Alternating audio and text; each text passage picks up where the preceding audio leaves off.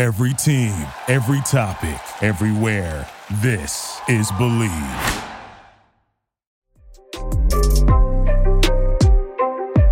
Hello, hello, hello. It's the Private Talk podcast with Alexis Texas. That's right, guys. This is one of my first podcast shows, and I'm super excited because this is something that I'm trying out. But like I said, if I tip my toe on that water, I'm going to go all the way because I'm not going home because we go big or we go home, and this Texas never goes home. So I'm trying something new. This is a podcast that I feel like everyone's going to love. I feel like it's something that I haven't really had a chance to really have my voice in a lot of things. So I feel like my segue into after the industry and what's next for Miss Texas is you got to hear what Miss Texas is all about. So I'm super excited for this new venture, and um, I'm super excited for this guest as well. This is someone that I've known for quite some time. I respect him. I appreciate his fashion. People, I feel like everyone, especially my listeners, are going to really be excited about this guest. So I have Karl Kani with me. So give it up, give it up, give it up.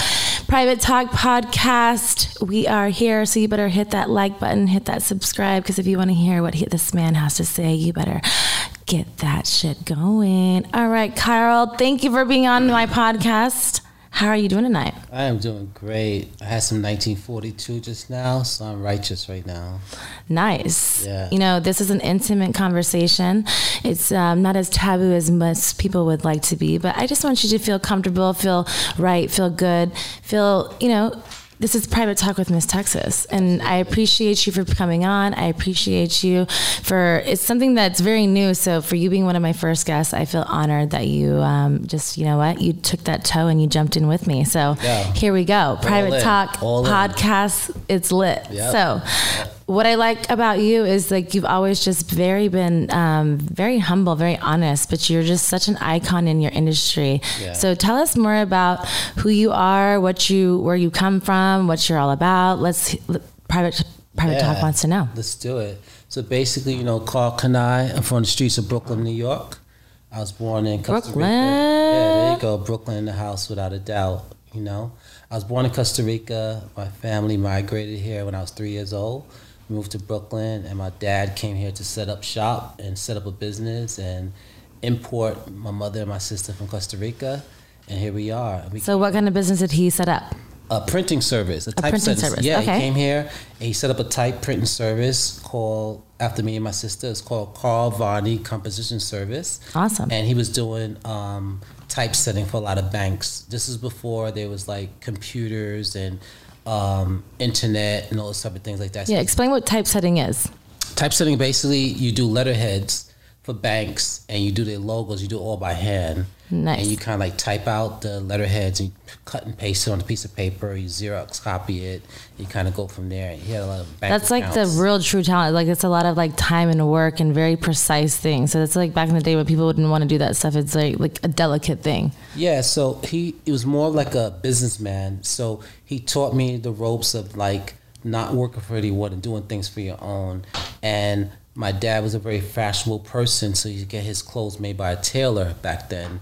So he kind of showed me like how you can make clothes without technically knowing how to sew. He had ideas, but he surrounded himself with people who didn't know how to do things he knew how to do. So he didn't know how to sew, so he hired sewers and tailors to make his clothing for him. So the process kind of segued me As every great great business brand. person does. Absolutely. We know what our crafts are, but sometimes we have just have to outsource things that we're just we know the vision. Yeah, for sure. So it kind of gave me my segue into being a business entrepreneur. My dad had the motto never working for anyone, do it on your own, find a way to make things happen. That's always been in my blood and my genes to do that for success in America. Nice. Yeah. That's really cool. So do you feel like that you've owned up to all of those things? I did because, um, you know, my dad was a fashionable guy and he liked jewelry and flamboyant. He drove all the fancy cars, the Cadillacs and the Lincolns back then with the white wall tires. And my dad was the first person to actually have a TV in his car. He took out the glove compartment in his Cadillac and put a TV in the glove compartment. And, uh, And back then, you don't. No one ever did that No stuff. one ever like you did didn't, didn't even know what that was at no that time. Like you, so it showed me the ropes in terms of break the rules, figure things out on your Yeah. own, make this thing happen. So when my daughter, when my dad and my mom's got divorced, we ended up moving to the inner city in East New York and Brooklyn, and that's when fashion became real to me. So let me tell you what happened. I went outside and I wanted to meet all the kids in the projects. Right? How old were you at this time? About twelve years old. Okay. and I thought I was really cool. I had whatever clothes my mother bought for me, and back then they used to sell clothing in the grocery store, Okay. sneakers and T-shirts at the end of the aisle, the frozen food department. So at that time, did you like make your own style with what you had, or you just rocked what you got at the grocery store? Rocked grocery store stuff. Okay. I thought I was cool. Hey, get it? When It's all about swag. I thought I had swag. I had no swag whatsoever. And I found out really quickly. So I went outside to meet all the kids in the projects, and I thought I was cool. So I went out there, and I thought I was chilling. So they was like sizing me up. They was like, "Oh, you're the new kid in the projects and moved into A 3 I was like, "Yeah." It's like, "Man, what kind of sneakers you got on?" I was like, All about um, the sneakers. these are skips. they was like, man, get the fuck out of here. Them shits come from the grocery stores, bro. Get out of here with that shit. I was stunned. I felt demoralized. They were laughing at me. I went home crying to my mom. I was like, Mom, I need some money to buy some clothing. These kids are laughing at my clothes. They said you bought it from the grocery store. I need some Yeah. better clothes. My mother was like, boy, If you don't go get a job, she said, boy, you was gonna find go out there and find yourself a job. exactly. Right? I was like, okay. I refuse to go back out there and be demoralized again. So I re- two weeks, I didn't go back outside to hang out with these kids, and I saw a newspaper truck. And I see these kids going to the newspaper truck. I'm like, what are you guys doing? They said, oh, we deliver newspapers in these buildings. Actually, they're looking for a new paper boy if you want to do this. I was like, you can make money for delivering newspapers? They're like, yeah. I'm like, I'm in. Yeah. All I want to do is find a way to make some money. Yeah, So you can get it. some of those clothes but they're That's not gonna make fun of you anymore. That's it. You just you wanted to floss it. That's it. Yeah. So I got the newspaper route. I just get up at five thirty in the morning because you had to deliver newspapers for before everyone went to work, What time was school? Like eight o'clock. Okay. I got five thirty, deliver newspapers to make money. So finally, I was able to save up. I bought me a pair of Pumas and a Campus Le Tigre short set. Ooh, ooh. And the Pumas at that time was seventeen dollars, and the Campus set was like thirty dollars. So forty two dollars, I had a fresh outfit. Yeah, right? yeah. So now I'm nervous. One time use. Yeah. If they don't say you're fresh to death, you fucked. Now, now you had to go so put that paper scared to go back out there and meet these kids again. So now I'm fresh. I got some white on white Pumas, a white short set. I'm going back out there again, and all the kids are sitting in the same spot they were, right? So I walk in there, it's like looking at me, like ah, shorty got the white on white Pumas, the white short set. So now I was, I was accepted. You're yeah, That feeling of being accepted meant everything to me, everything. for sure. Now I felt like I'm one of the boys now. So that feeling, I never want to lose it again. So I know I Fact. I knew that clothing is what made you stand out in the hood. It's not about how much money you got, because we was all broke. For sure. But you have fresh clothes on, do you good money. So now I realize this could be my calling now, right? That's respect, though. A lot of people don't know what that would mean. They don't know anything about that. So this is the time when hip hop was just sort of coming up, and hip hop was always about bragging, mm-hmm. but what you got, how much jewels you got, everything like that. It's always about moving forward. So I figured, let me try to outdress these guys. All of my friends, we used to shop at the same stores. So anytime we got something fresh, we know t- we never told anybody where we got it from. So we want to always be. the I still know people they- like that. They don't give up secrets. They don't want to tell you No, nothing. nothing, They don't want to tell you nothing because they know it's so good. They're like, nah, because everyone's gonna cop that. Ain't tell you nothing, right? So one day I thought about my dad's tailor. I was like, wow, if I make an outfit with this tailor, none of these guys would have it because it's fresh. Because what we were doing back then, we were buying clothing two sizes bigger because we wanted baggy. Mm-hmm, But they weren't making clothes like that. So when I made my outfit with the tail, I made it more looser in the legs. When I wore that, everybody's like, "Oh man, that's fresh. Where'd you get it from? Where'd you get it from?" I'm old school. I'm not telling about I'm my gonna tell you nothing. I ain't tell you nothing. So I was like, "You what? When I make you one." And back in the '90s in New York, That's hot though. Yeah. everybody was selling drugs. Drug dealing was almost legal back then because everyone was Everyone was doing, doing it. Yeah, everyone was doing it. So I decided I started selling clothing to all the dudes in the projects, right? That's your own hustle though. Yeah, I was, Respect. I, I was hustling. 100 Well, yeah. Instead of selling drugs, I was selling clothing to the drug dealers in the projects, right? But here's the key: the most important day that established everything. I was sitting in the park one day and I was bragging to these girls about I was making these clothes for these guys. They didn't believe me. There's a drug dealer named Joe. He was one of the biggest drug dealers in Brooklyn. He walked by. I was bragging. I made the outfit for him. The girls didn't believe me. They said, "Tell him to come over here." Then he comes over. She's I like, "I love that. I love that. she's like a girl named Keisha. She says, Oh, who made the outfit for you? He said, Carl made it. Why, what's up? She says, Can I see your jacket? He takes it off. Keep in mind, this is the most important day of my career. She looks at it. She says, Well, if Carl made it, how come his name ain't on it then? Facts. That's when it hit me. She was completely right. I wasn't owning it. I was just making custom made clothing. Yeah. It had no name, no logo, nothing. It was it was nice clothing. Had But no brand. you didn't get your you didn't get the like props Branding. to know that it was It was Carl's. mine, yeah. of course. She's being a smart aleck, but she was right. I didn't own it. That night I went home. This is the time when Miami Vice was out, Scarface just came out. Every dude in the projects loved the movie Scarface. Everybody wanted to be like Tony Montana. You understand what I'm saying? of course. Why not? When she said that, I went home listening to Phil Collins in the air tonight That's good. over and over and over again. Guess what I was thinking about? A name for my brand. Because I wanted to be like Polo. I want to be like Ralph Lauren. I want to be a Tommy Hilfiger. I want to be a Calvin Klein. Because that's the most crucial thing is branding your name because you have one shot. One shot. That's it. My dad changed our name to an American last name. We moved to the United States to Williams. I was like, Carl Williams jeans. Hmm. Just didn't have a ring to it. Over and over, I'm listening to Into Air tonight. My mother used to say, Carl, turn that music down. He's, he's, he's playing the same song over and over. Pissed off. I was actually manifesting at the time, but I didn't know that's what I was doing. I used to doodle a lot. Meaning, like, anytime I get a pen in my hand, I used to write the same thing on a piece of paper over and over again. One night, I kept writing Carl. I was writing the word can I, C A N I. Can I was a question I used to ask myself. Can I do this? Okay. Can I be successful? Can I come from the inner city and build a brand and make other guys wear my brand on them? Truth. I didn't know the answer to that because it's never been done before. Then I realized if I call myself Can I, that name will have meaning to it. Every day I have to answer that question yes, I can. Yes, you can. Yes, we all can. So I decided my name is going to be Karl Kani, and that's how streetwear was started. That's awesome. No one else, no other designer, no other brand could ever tell you they started streetwear before me because it's not factual. Because we started off of energy and me just trying to figure things out, and that's how streetwear was implemented from the streetwear, making people believe that if you could do it, I could do it too.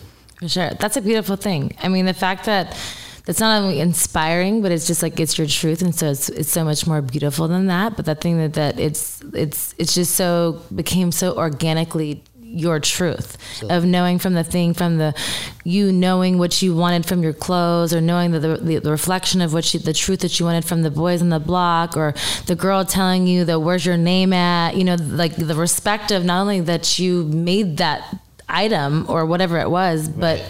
You made it fly. Yeah, right. like you made it hot. Like you know what i mean? Like that's such a, a big respect especially in a time of like like you said like you started from nothing and you became something not only because of a belief that you had but because other people talked about it that inspired you even more Absolutely. so that to me is like i'm very big on energy and like the love and like there's certain things that come just to, like in like intuition by yourself you don't even know when it's going to happen and maybe that was like a, your your calling and obviously it was because you're still here Yeah. after all this time you've made a, a big you know impression from the beginning you're still here today and that i think that that's you know what inspires me is like i said i met you in 2015 right. you know in a way that it you know i knew who you were, but not who you were. You know what I mean? yeah. So it was like, and you're very soft spoken and you're very like, you know, to yourself, which is very, you know, appreciative because you're an artist in your own, you know, in your own respect. Um, but I think that right now, like what I think uh, attracted me more was because of your rebranding of not only just taking the stakes of who you were, but taking now into like being like, hey, I'm still who I am, but you know what? I'm doing this stuff, and you're gonna still, you know, because people are still wearing your stuff. People are still talking about you. You've you've redone a lot of things, you know. Um, but from the start, let's talk about like who do you think celebrity wise is who s- pushed your brand the most in the beginning that made Karl Kani after you named yourself Karl Kani and can you and obviously you can um, who pushed that for you like what was the you know the segue after you named yourself and made that way Yeah, you know, our journey has just been so real, and everything's been God sent, and everything's done without thought. I just did. We came out to LA with a thousand dollars in my pocket, with a pocket full of dreams. We opened up a store on Crenshaw Boulevard in the middle of South Central, two blocks away from Nipsey Hussle store. They opened up on Crenshaw. okay My store is 4312 Crenshaw Boulevard in Leimert Park. And we didn't know what we were doing, but we're just on a mission to succeed. you had a dream Yeah. And failure was not an option. You know, like we never thought about failure. We never thought this was not going to work. So the first music artist that we met out here was Easy E, Dr. Dre, at the Palladium in Hollywood. We met them, and they were so receptive to everything we're doing. They were like, they want to rock out clothing. It was they would new. wear that anyway like Yeah, yeah It was new and it was different. So hip hop to me at the time didn't have any clothing brands that was representing that culture. We were that brand that represented the hip hop culture. No other clothing companies didn't embrace hip hop. They never thought hip hop was even going to last. Yeah. Matter of fact, a lot of they designers. didn't know what it was Yeah, they didn't even want hip hop artists in their clothing. They thought that it would tarnish their brand do whatever yeah. just like Yeah, yeah, of course But I embraced what we knew, and I because that's who you were that's who we were. We were just we were built from the cloth these other kids are built from. We all grew up with insecurities. We all were scared. We didn't know what we were doing, but we knew we wanted to succeed. We know we didn't want to go back to where we came from. I didn't want to go back to the hood because there's nothing back there. Of course. And that's the respect of the entrepreneurship. I feel like is we all know where it comes from, it stems from, and there's no other way but winning. We're not taking any L's. We're going up. It's winning, but you know what's really crazy about it? I realized that that thought of me being demoralized with those guys making fun of me of the clothing is what pushed me to never want to feel that feeling again. So when I decided that I want to build a business, failure was not going to happen. We- Of course. no thought pattern to that. So we Because you're investing in yourself at that time. yeah. And you know the key about Alexis was it was done with no thought. I didn't think about how I felt. I knew we had to move forward and get this thing done. So as we went through Easy E, the first big artist that we got to do a clothing campaign was Puffy P Diddy. Okay. Back in 1991, he did my first clothing ad for me, and we launched it in Vibe magazine. No, sorry, Source magazine. 1992, Karl Kani, the first ad in Source. We had P Magazine Diddy, Vibe. all white, baggy Karl Kani sag with the red shorts Fresh. on, Yeah. chilling, fresh to death. And this whole look was totally new to all the kids on the street. Yeah. Everybody wanted this look that we were doing, the originals of streetwear. So he kind of set it off for us. And like from there, it went from Puffy, Tupac, Biggie, Nas, Jay Z, Eminem. Respect. It just Yeah. kept rolling and rolling and rolling and rolling. The craziest thing, we got Michael Jackson to wear my clothing in 1995. The only time Michael Jackson wore streetwear was Karl Kani. And during these moments, I didn't realize how big these moments were in the process. Now to reflect back to those days, I can understand that. I'm realizing how, How big that was. Each moment was. Do you know what I'm saying? 1010%. You know, I'm in a moment in my life where, you know, I was on a fast track to my business and I was really successful in my business. And uh, like I said, I have no qualms of anything in my business, but you didn't really realize and appreciate certain moments in the, your life because you're just in it until you really have time to set back and like reflect on those things. Do you realize, like, man, that's a big deal to a lot of people would never have those like monumental moments, but like Michael Jackson wearing the only streetwear at that time for Carl Knight, like that's an amazing monumental moment. Like not anybody could say that, obviously being the first time, but like how did that make you feel after you reflected knowing that? How did that make you feel? Think about it. The king of pop, who he is, wearing my brand, like I just know like life's about destiny and goals. You got to follow your dreams, and sometimes I think that the road to the top sometimes could be perceived to be sort of lonely. Of course, not everybody's gonna get your vision, and I've lost. I'm not gonna say the word is lost, but I've disconnected with a lot of friends on the road to the top where I'm going because I knew I was on a mission. My goal is always I have a pivotal point when I get to I'm gonna get there no matter what. If you want to join me on this journey, come join me. I respect. If not, yeah. I never say cut nobody off. You know what I say? Time out. For sure. Mental timeout. I always say like I can lead a horse to water, but I can't force you to drink it. It's one of those things. You know, I want everyone to win. If you're on my camp, I want us all to eat, and it's one of those things. But there's certain times that you, you really realize in certain situations who's really there for you and who's not.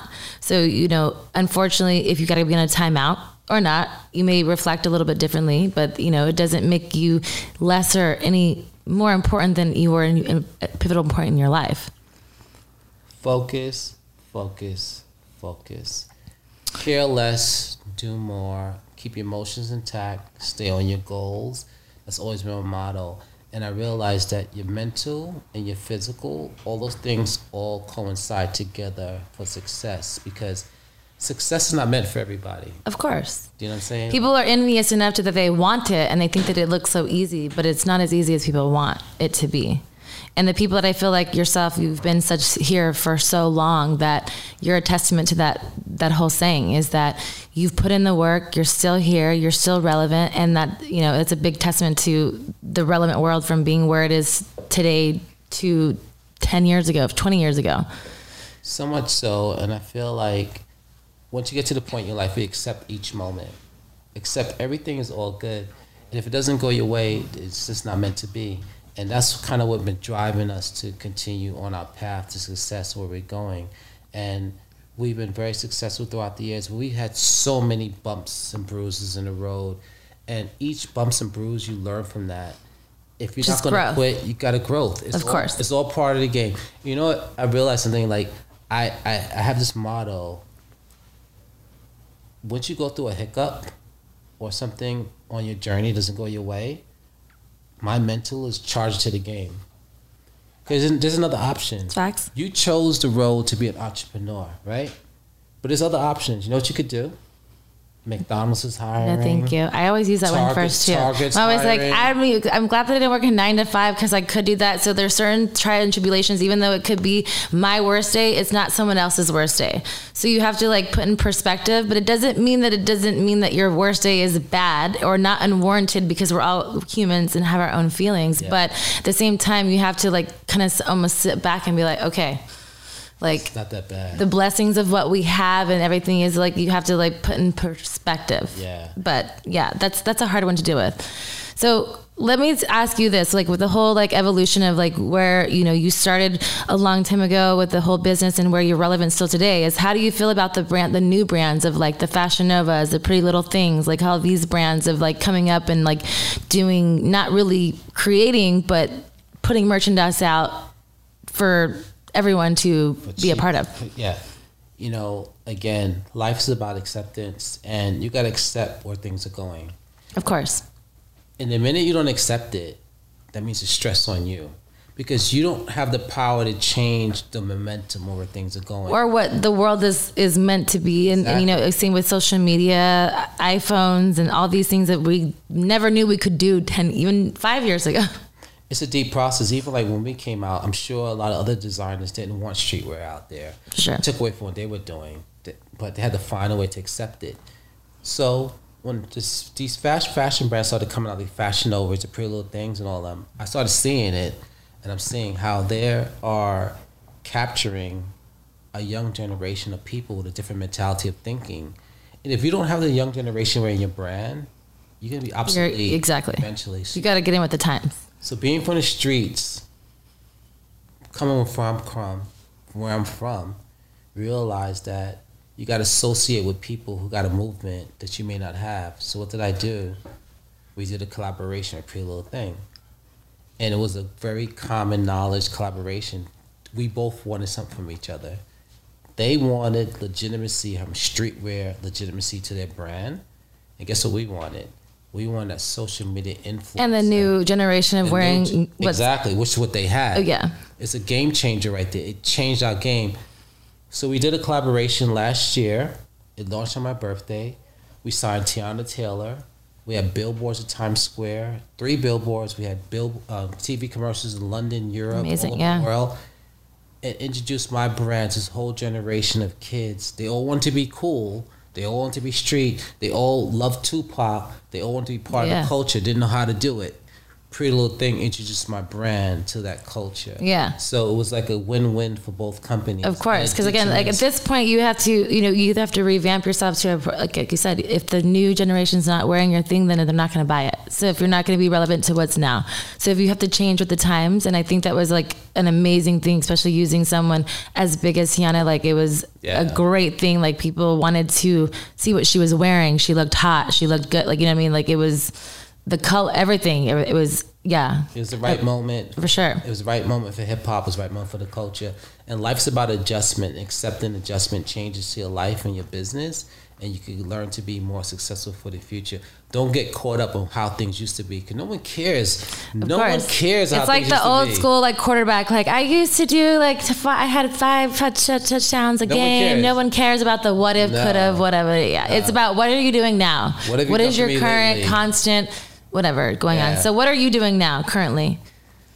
You know, we've been so blessed. We just um, celebrated our 30th anniversary this year. Congratulations. Thank you so much. And our brand is the number one streetwear brand in Europe. We're the number three selling brand in Foot Locker Europe. They have 1,400 stores. Karl Kani now is in 1,000 stores. So it's Nike, Adidas, Karl Kani's number three selling brand in Europe. What we have, the advantage we have is that we outgrown generations. We have parents who grew up on our clothing. Now we have the kids who want to Revamping be of- part yeah. of the 90s culture. They, all they do is see images of it they don't know they don't know anything about it. They want to represent the culture. You know what they do now? Kids are smart. They do their research. Yeah. They see who was popular in the nineties. What they were wearing, and that was wearing. great about what you did. You put your name on it, so you put it exactly on it. You didn't have to like have a label on the back. It was right in front of your face. and bold. So there's no other brand that could show you Michael Jackson, Aaliyah, Tupac, Biggie, Jay Z, Puffy, Nas, all in one brand. No one else but Karl Kani because it wasn't about Carl. It's about the culture back then. What was real, what Of was course. hot, what was in the culture. So that's why our brand resonates to this day. And Tupac plays a huge role. He's like a household name. He's the icon of hip hop. And I have over 200 pictures of him wearing my brand. No paid endorsement. He wore it because it was real. So you you've said Tupac twice now in this segment. What iconic role has he? Did he play a part in your life? What, after him pushing your brand without no endorsement and all of that, that's a big thing because obviously he believed in you, Yeah. your brand. Did you guys have a friendship? Like what? wh- Where did that go? Because that's a big Yeah. thing. You know, I mean, Tupac is everyone loves him. Every you know to this day, you know, Yeah. regardless if you knew him or not, it's he's still very true to a lot of people's hearts. Our relationship was really different. He's a Gemini also. Gemini's in the house. I You love my Gemini's. very weird relationship. You know, like he used to wear my clothing all the time, so I really wanted to meet him. So we set up a meeting at the um, Hotel Nikko, which is now SLS Hotel in La Cienega. okay. So I go to his room. It's the first time we was ever meeting, right? I knock on the door. He says, "Come in."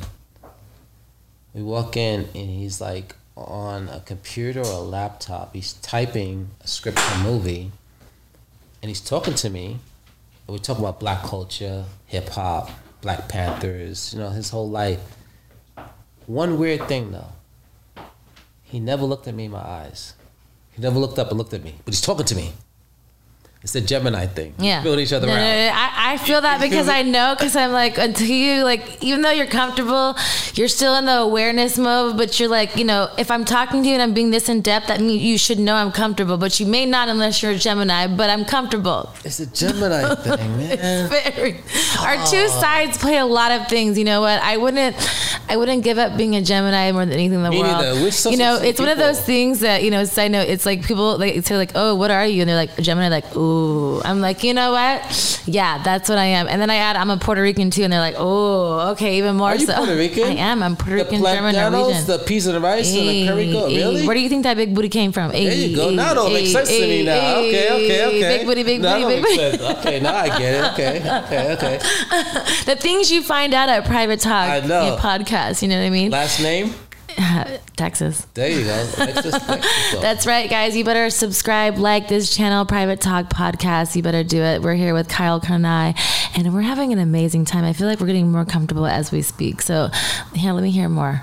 So, he knocked on the door. He wasn't looking you in the eye, Nah, but he so was. like- you were vibing him though because you still kept we're talking vibing. because you It's just Tupac. like you were still wondering though, like why aren't you looking me in the eye? yeah. So, But you as a Gemini, know. oh, there's more to the story though. Please tell me. So Feel private. Feel he's comfortable. smoking blunt after blunt. I like this already. All right, Maybe I should light this up right now. light it up. Let's do it in honor. Let's no, do no, it. Tupac. Let's Light do it. up. And then it's Where's like, my lighter at? I'll just use the candle. fuck, I'm sorry. He never passed the blunt though.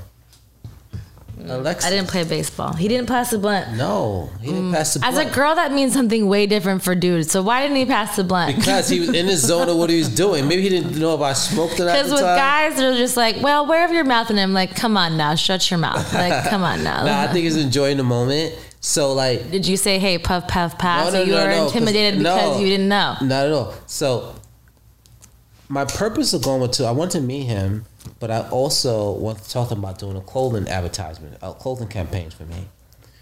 I didn't feel the moment to ask him. I remember room service came and knocked on the door to deliver some food to him. Do you remember what the room service, what the menu, what was on the menu that night?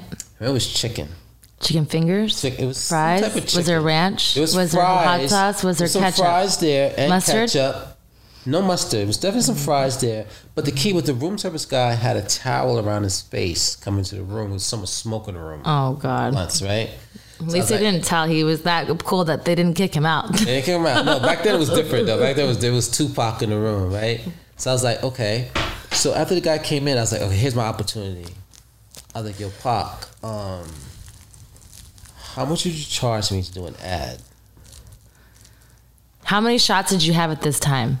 No shows. No, I was so you just sober. did it. just Okay, because you said that you were nervous. You didn't know at I first. was nervous, Yeah, yeah. but after room service, I was like, okay, let me ask him now. okay, Right? Shoot your shot. Yeah. So he got really quiet. He didn't say anything. It felt like an hour. He was like, yo, I ain't gonna charge you nothing. I ain't gonna charge you anything. You black.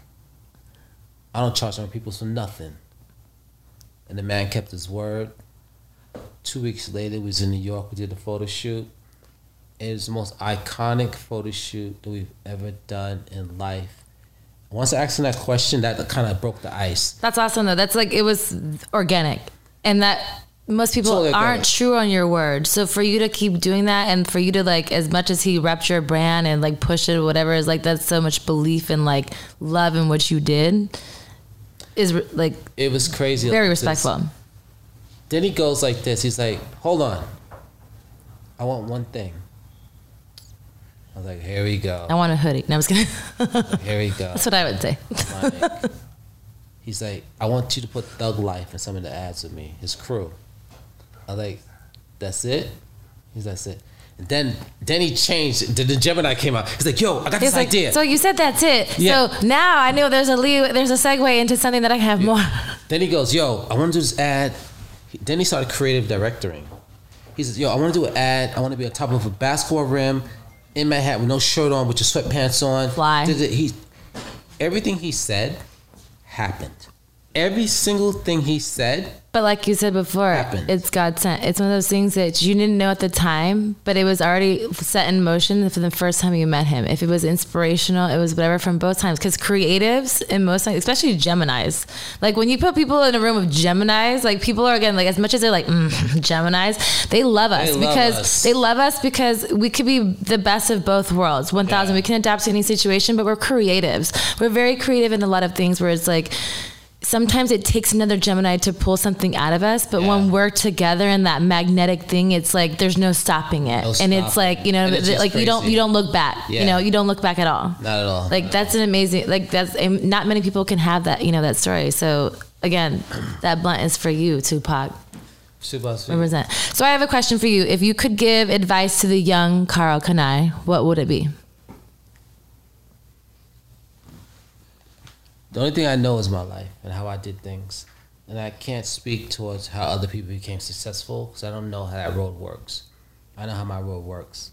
My work works is hard work, dedication, focus. Focus, focus, focus. Every night before I go to bed, I think about success. And success is what scares me every morning to wake up early.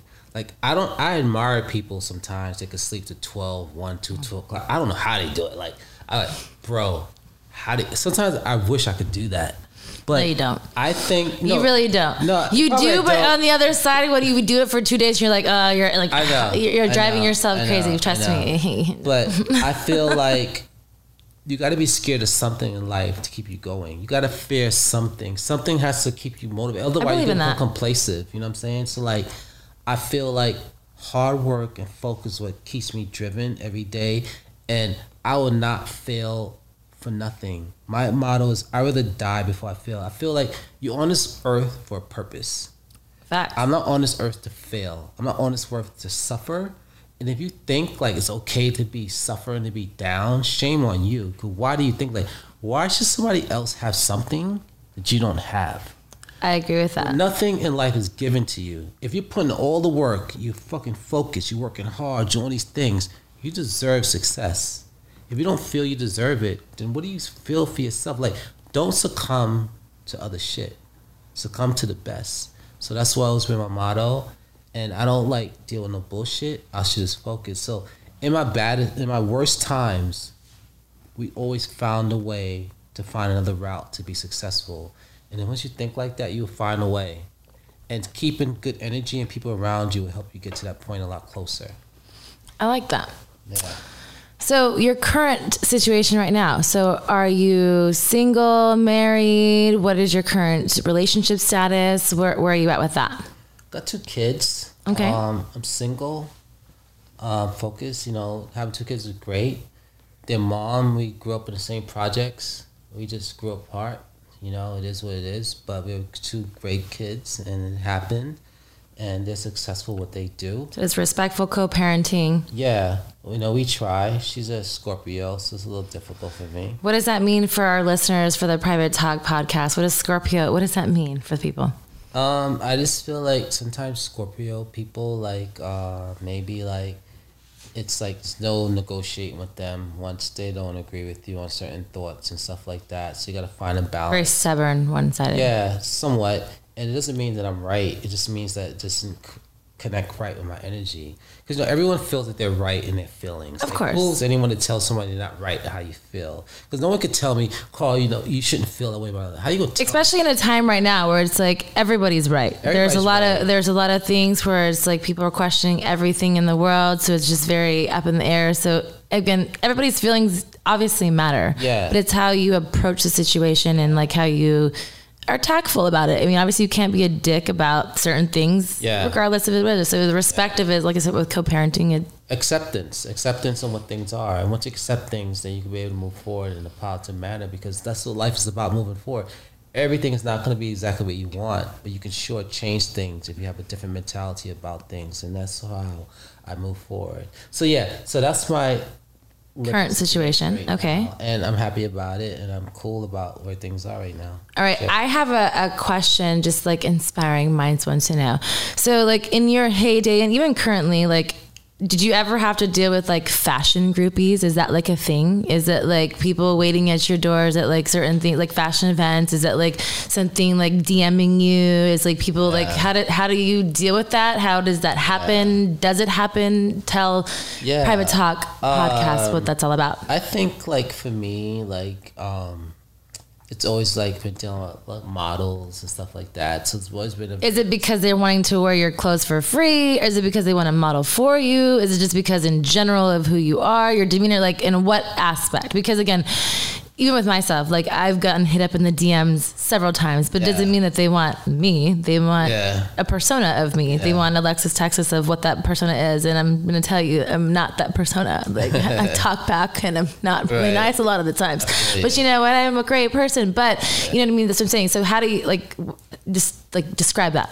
Yeah, I think you know, in my younger days, it was very fun because you know we all love attention.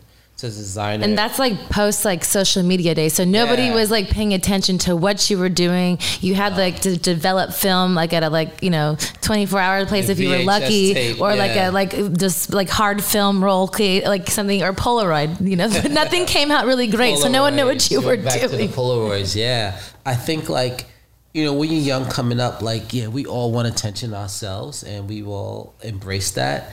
And I feel like a lot of girls want to be part of the culture, they want to be the feature models and stuff. But as you get older, you get wiser, you feel realize all those things is bubble gum. Of course. They just want opportunities, and you gotta like gauge yourself on. But you also have to like dabble in the wanting opportunities because my, my I myself get bored at certain things and I want to be entertained. So you have to be entertained by that as well. Yeah, but you know, like with me, I'm so fickle on who I want to be with, and girls that I want to really ultimately. But it doesn't necessarily really want to be with them, but to be entertained by them. Yeah, You know, it's, it's, a different, it's you know. short lived. That's what I say. Why good- the groupie nature of things is like you know being around people and not necessarily doing anything, but just being in the mix. in the moment. you know. yeah, it was fun. You know, Black Dozens was very fun. We had a great time. It was very inspirational. You know, the funny thing about me, no matter how much we hung out, how many girls we've been around, I always up at six o'clock in the next morning. And guess what? I. Refocus on Yeah. my grind. Because it was always about work. Yeah. Regardless Yeah. of the fun behind, No like the night before, yes. And I that. respect that. That's, that. that. means you're a true entrepreneur, and that didn't, regardless of what the the vice was or whatever. If it was girls partying, whatever, you still got up and you did. Karl, can I? me and my homeboys used to work for me. Like we used to like have this thing. We used to go out and get drunk and go back to my house and party all night. Can I ask you what was your alcohol at that point, and is it still currently the same thing? Oh no! Like back then, we were doing like um, E and J brandy, Oh shoot! And, um, like all that, like the accessible straight things. the Hennessy, and back then we were drinking and driving. So that a means lot. so that means you were doing a lot of not great things, choices. Life choices probably were very blurry at and that we point. should crash a lot of cars and do all the crazy shit. But the weird thing again, We do not support drunk driving here at Private Podcast. No, we don't support that This was a long time ago that was before back all in the those days. things. That But was yes, back in the days. But yes. again, no matter what, come six o'clock, refocus. No, and that's the that's the most respectful thing. every that because day. to me is again is why obviously who you are today and why you're still obviously relevant and still current. Even as you said, it's like you even doing the pretty little things thing like collab. Yeah. People knew who you were, but you revamping your thing is this very more modern of like what the current people are doing. It's like you evolve with the changes and it's like I love it. Like you know, like I wear your stuff. You did it before, and it just it's it's very so you're still your brand and still just so very much you. So it's very unique that you can still be in the business for as long as you have and still be true to your Karl Kani brand. Absolutely, because you know what, you can't front from where you are. We've always stayed true to the integrity of the streetwear, and I I know for a fact what separates from every separates my brand from everybody else is history. Because no one could ever replace history. There's one thing that money can't buy. It can't buy legacy. It can't buy history. Money can never, no matter how much money you have, you can never perpetrate that you were here in the '90s. You can never perpetrate you did these things. No. matter what. Time like time is. I mean, Yeah, you it's can't replace it. Unforgiven. So my point It's is timeless. that the time that we put in then is reaping benefits to this day because history is everything for sure. and that's one thing what I like what I gravitated to what you said earlier was like you at the moments of when you was your highest peaks, you almost didn't really realize how high those peaks were until you maybe sat back a little bit and realized what those peaks were. Because my myself in my business, like I feel like I'm almost more reaping the benefits now of me sitting back and like enjoying your legacy, your brand, and all those things. And so those things is like it's just very satisfying to know that you're still like you've done so many monumental things that people could never even replace like the michael jackson thing. Like there's so many Yeah. stories the tupac thing. Like that's amazing. And i again i appreciate you being here on the private talk podcast. You're amazing. I appreciate you. Um, last question that i have. Currently right now who do you think is the best dressed male and female artists in the industry at this current moment? Wow. Okay. Um, I think in terms of females, like um, some of a class, keeping it sexy, keeping it real. And again, this is your your your Yeah, taste, your genre, your whatever you want it to be. I think like any girl that I think is dope, who's always fashion forward, who pushes to the limit, and this is someone who attitude clo- it's more of an army. It's more than just clothing. It's, everything is a package. Of course. Gotta be real. Well, for me, I think that that's what makes it Yeah. all come together is It because be- it's a whole like Yeah. thing. It gotta be Rihanna, like hands mm, down. Like, Respect. She doesn't. That's my girl crush forever in about life. What people think, what they say. She does what she wants. She wears what she wants. She sho- she shows up when she wants. She does an album when she wants. She does whatever she wants. And she steps out. Everyone still cares who she Who she she's is, what she's wearing, Yeah. what she's. she's she's learned the game. You I respect the game is that. about pacing your time. Don't don't respect. go and give people what they want. Give it to when you're ready to give them what they want. She is Know your worth. She is mass. Know your worth know your worth. and control your destiny. She's been a master. I love that. Destiny and longevity. She'll be around forever. Feel me? She's honestly, like I said, I don't just say that. Like she's my girl crush, number one. All day? Love her, hands down. In Okay. terms of males, you know, I would say Travis Scott is going to be a type of dude between his music and his fashion and where he's going. And what I love about him the most, he doesn't do interviews. You don't really know Travis Scott. Yeah. You don't know how he really talks. He never does interviews. You just know what he. You gives see you. what he does. He gives you just enough. So you still like the vulnerability of like being an artist and not giving too much away because again, like social media and all these like new platforms gives you that whole like you could give everything away if you wanted to. Yeah. But like holding back a little bit more, I feel like makes your artistry more intriguing and makes you still sell albums, sell concert tickets, sell all these things that are what people are striving for. There's an important motto that we live by. It's like people always want what they can't get, what they underst- what they don't understand. Once somebody figures you out and know what you think, know what you wear, you're not interesting anymore. Of course. They don't want you anymore. Like it's just the way how things work. It becomes boring, it becomes not interesting, it becomes just more. like You always got Expected. you got to push The normal. limit and only talk when you got something going on. If you got shit going on, shut the fuck up, chill out, and go make a new album. Go make a new clothing collection. Go do something that's gonna be relevant towards the culture moving forward. Sometimes people are so af- afraid of not being in the limelight. They don't know what it is that people. Sometimes you got to take a step back to move forward. I agree with that. Yeah. So here at the Private Talk podcast, we like to push the envelope a little bit, but not all the way, but a little bit. So the last segment that we have is we have a game that we play, and um, it's basically going to be a game with Alexis Texas, and you're going to pick a card, and whatever card that you get, based off of um, what symbol you get, I'm going to ask you a question, and you have to get a little bit more naughtier with Miss Texas. I'm down. So here on Private Talk with Miss Texas, we're going to get to this game and see what um, Karl's questions, answers are all about. So I'm going to shuffle these cards. You're going to play with me, and we're going to get a little bit more intimate with Miss Texas. Are you ready, Karl? I'm so ready. Are you ready? Are you sure you're ready? I don't know. You didn't sound too ready about that. No, no, I'm good. All in. All right. Brooklyn style. Ooh, all right. My family's from the Bronx. We'll do it. Pick one. We're going to do one at a time. There you go. All right. What is it? What kind of Ace of Diamonds. Diamonds. All right. So diamonds is my spicy question. Mm-hmm. So here at the Private Talk podcast, we want to know where's the craziest place you've had sex? Wow. I would say it was at Riis Beach Riis Beach. in Coney Island, Brooklyn, New York. Okay, how old? Let's set the mood. I was 17 years old Ooh, and I had a BMW ooh, and we drove to the beach. getting We it. had nowhere else to go. Did you do it on top of the hood of the car? No, we did in the stand by the beach. It was actually pretty cool. Were there people there?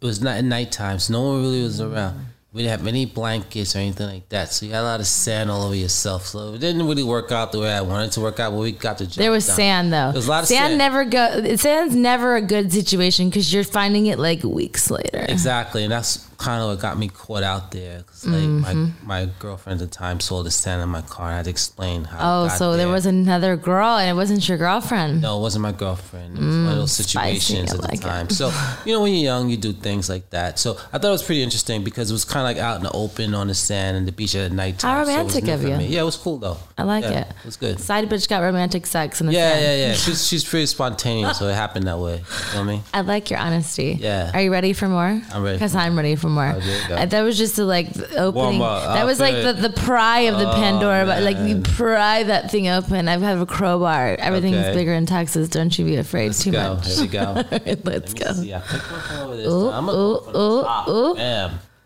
What do we have? What do we have? Ace of, what is this? Clubs? Ace of clubs. Clubs. Clubs. Clubs. All right. Clubs is kinky. Okay, yeah. That's a kinky question. Uh, okay. How kinky can you get? I could get kinky, you know, on occasions. Yeah. Have you ever been attracted to your partner's best friend? Wow. Current, present, past, private talk podcast with Alexis Texas wants to know, yeah, Karl. it, it has happened. Yes, that has happened. I never got On one- numerous occasions? no on a few Okay, a few. because you know what it is. Like sometimes you're with your girl and like her girlfriends come over. Where you're like, damn, I wasted it on her, and you're like, her friend was way hotter, or like, how No, did this situation I come think about? like sometimes when another girl comes around and she's like vulnerable and she's like just being really open as to her feelings. oh, so you like the vulnerability in a girl? Yeah, do you know what I mean? So that kind of sort That of kind of like Gemini. attractive. I see you, Gemini. But but then when you realize you realize that they're just being like that cool. Now when you really have the girl, then you may have p- put all those issues on yourself. You know what I'm trying to say? So like at the time, it was really cool. It was very entertaining. So yeah, at other times, I but it very- never happened. It never followed through, or maybe once Uh, or twice. maybe just once. Maybe Just once. Only once. Once okay. Once is okay. Once, once you is feel- okay. Yeah. Once is okay. And before you like, is- when you're younger, you gotta give a pass. You don't know better. I'm just kidding. there we go. I really liked it. I'll give you a applause. There you go. I, I like the honesty. I like Yeah. the honesty. Be real about because it. I will be honest, I don't think that's ever happened to me No? ever. Only because like I don't know. I've also in my whole twenties was in the adult entertainment industry, so I fulfilled every uh. fantasy I ever had. So it was really like different for me. feel you. So, but prior to, mm, I went to school with all these people, so I didn't really like anybody that was like somebody's friend, and Yeah. it was just kind of weird. So I never had that. Yeah. But I I'm different because I went and did porn in my 20s. So, you know, I'm just different from you. You went and did fashion, I did porn. Two different walks of life, but we're still the same Gemini on some levels. I just want to feel bad for them. I want to be comforting, maybe. Oh, so you feel bad for her. Oh, you're Yeah. so you're Captain Save-A-Ho. Yeah, the other. You're- you have a cape? Exactly. Oh, so the other part of your World. Gemini is you're saving the world Yeah, one I'm hoe at a time. world, Yeah. I like that, Karl. bad. So it was good though. It- Can you make a cape line for your fashion line? Maybe you should have capes. And it should be like Captain Save a Ho. Alexis capes for the world? There you go. We're Gonna- saving one hoe at a go, time. there you go. We'll give like one away for each like charitable, profitable like thing. You know, Bingo. one thought at a time gets like one that. for free I like that. for every thoughty moment. I don't really know. There We'll, we'll come up as it comes along. All right, we got we got two more cards. Here we go. Here we go. Here we go. Okay, bam. I see what we got right here. You We got that. You got that. Ace now of that you're hearts. you're comfortable with me, Wait, Yes. Ace. Ace. There we go. Ace of hearts. You got my ace. Yes. What we got for you? Hmm. Hmm. What we got? What, you, what what you got? What you got? Ace. Oh, I got the Ace of Hearts. Do you? All right. Yep. I want to know Mm-hmm. what is the longest amount of time that you've gone without sex? why do you say it so like why do you laugh was- like it? Like this is a thing. People who know geminis when you laugh like that that's usually not really a great thing afterwards because it's like comes with a plot of something. Yeah. and Um, and what see also people don't know to like which your story because I want you to say it but Gemini men are very more like Gemini women when it comes to like feminine male traits of like acting on those things Yeah. so that's why I know you more than you think I know you I Karl know that. It's just scary. I mm-hmm. know that. I know. don't be scared. We're in a private situation. I feel you. Private talk is about an intimate conversation. Feel free with Miss Texas. Yeah, I won't bite you. I got you. You I won't bite you. I got you. So the longest time I would say, I would say is probably two weeks. Two weeks. Yeah, Why do you feel like that was like an eternity? I feel like that was like pulling teeth from you. because I was on an overseas trip in India. you sounded such like a child. Like, oh, because my mom didn't give me something. like, oh, because. Because I was in India in the huts. We were like living and working in factories. There was nothing there. So there was no Indian vagina. There was nothing. No, no. But hey, I do have a funny story about that though. Please tell me. I want to know. Okay, so we did go back to the hotel one night. Of course, because we I- all do. I had when one we're my- in India, there's nothing else. I had one of my friends, homies from New York, Brooklyn, named Harry. He worked for. Shout the, out to Harry. He works for the city, but he's my best friend. So he used to take time off just to travel with me because we had, always had fun, right? So he, he was really backed up in India. He was What is- backed up before he got to India. What does that mean? So he didn't have sexual relations for Yes. a very long time. Even before he got to India, so he's really backed up in India. so yeah. So we found a guy down in. This is a true story. Lie to you not. We found a guy. Better not lie to me. That's some New York shit. Lie to you not. We found that is a, for sure we some found New a York- concierge not for in the nothing. lobby, and we told him my man Harry got hooked up. He found a guy who brought his two daughters to the hotel room. Oh my god. This Right? A sounds. father in India had his two daughters He's pimping his daughters out. So Harry said he wants both of the daughters, He, as he should. as he should. But that's fucked up as a father, Yeah, well, in India things happen. Okay. So obviously. he brought them there, and my man Harry had the best time of his life. And I sat, and we and we had a flight to catch. Did you watch Harry? Were you a cuckold in this situation, or were you No, just would- like no, you we let had a- Harry do his thing? We had a flight to catch. you know what a cuckold is? what is that? Okay, let me educate me. you. So Tell a me. cuckold means maybe you did this with Harry. You don't even know. Tell me. A cuckold means that you like you had nothing to do with their sexual encounter, but you watched Oh no! in I the same room. Wasn't really watching. I was packing because we had to catch a flight at six o'clock. So, but what happened was and what happened was you're very precise about this, Carl. Please tell me it more. happened in real time. Harry did what he had to do. Had a great time. He had sexual relations Had with twins or with Two sisters. sisters. The dad was happy. They got Of course, hit 'cause he got paid and he got probably paid his whole rent for fucking a good. year. So it was really interesting. It was really fun to see Harry so relaxed on his trip back home. We had to like stay with each other. Was Harry married? No, Harry's a single guy. Okay. Only a single dude. He, he went back No home discretion. so relaxed, such a happy man. And I made Harry such a good guy. He was a real good guy. You're a good trip. friend though. That no, that would mean a lot to me to no, take care of him. that's a good friend because I do that stuff too. Is like I don't reap the benefits of what Alexis Texas brings sometimes, but my friends do. Yeah. Because I'm like I I would rather them like be happy Yeah. than me, and I've. I mean, I've done a lot. Right. I mean, I'm satisfied in life. so like, I'd rather them like be happy. So it's yeah, it's satisfying that way. So yeah, Harry is very. He should be very happy to this day. Do you still talk to Harry? I still talk to Harry. He's my boy. Does he still talk about this story? He talk about the story all the time. Then that means you know it's real. No, Because no. if you talk about to this day, Yeah. that means it was Harry really fun. liked It was it. real. We had a good time. He was like he he released himself. He became a new person. He had pimples before he came I like how you say it so And- like nonchalantly. He released himself. and like no, because honestly, he had like pimples on the chip before he came. Pimples After where? Oh, That, on his face. And when he got oh, back, the pimples okay, went away. But let, back let my podcast people like know the private talk with Alexis Texas. We need to know what pimples are, where they are, what's going on. You know, a lot of things happen in the new age. He was backed up, but he's cool now. So he's my homie. He's my dog, and he had a good time. So it was good. All right, my favorite card. we got? Wow.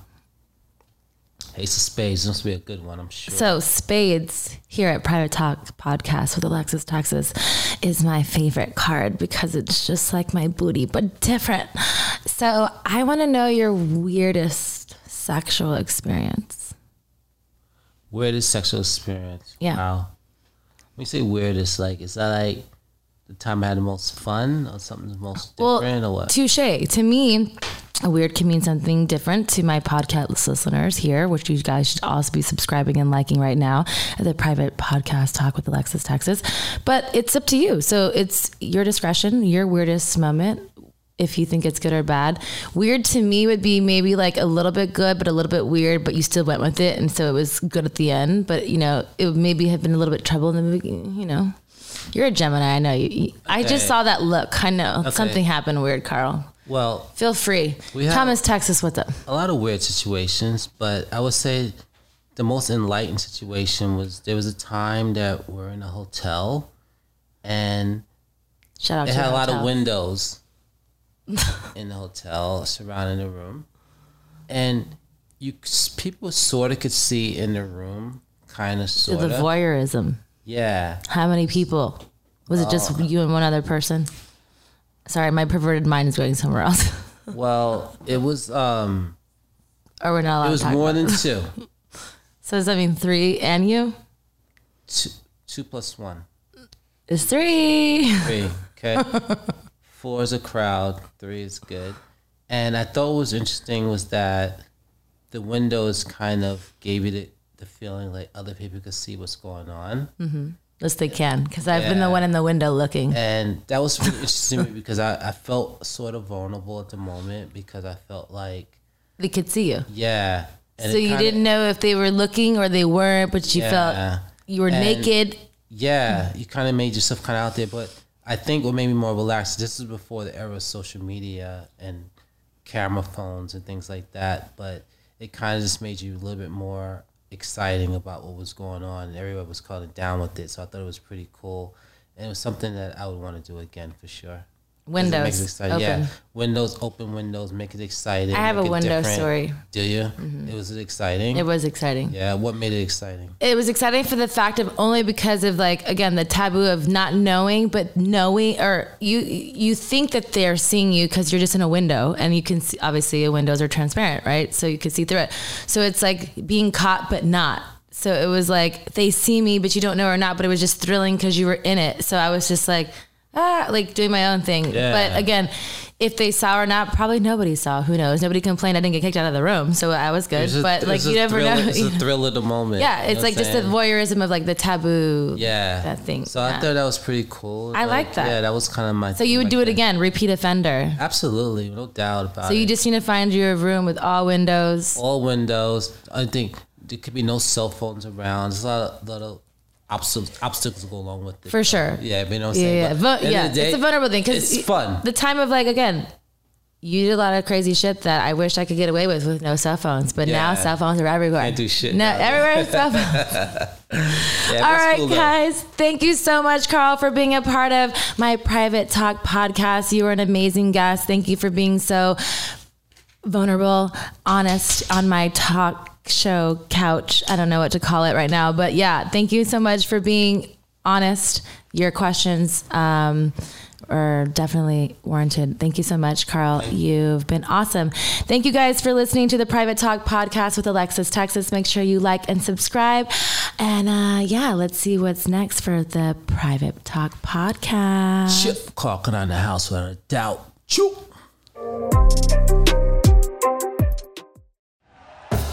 Thank you for listening to Bleav. You can show support to your host by subscribing to the show and giving us a five star rating on your preferred platform. Check us out at Bleav.com and search for B L E A V on YouTube.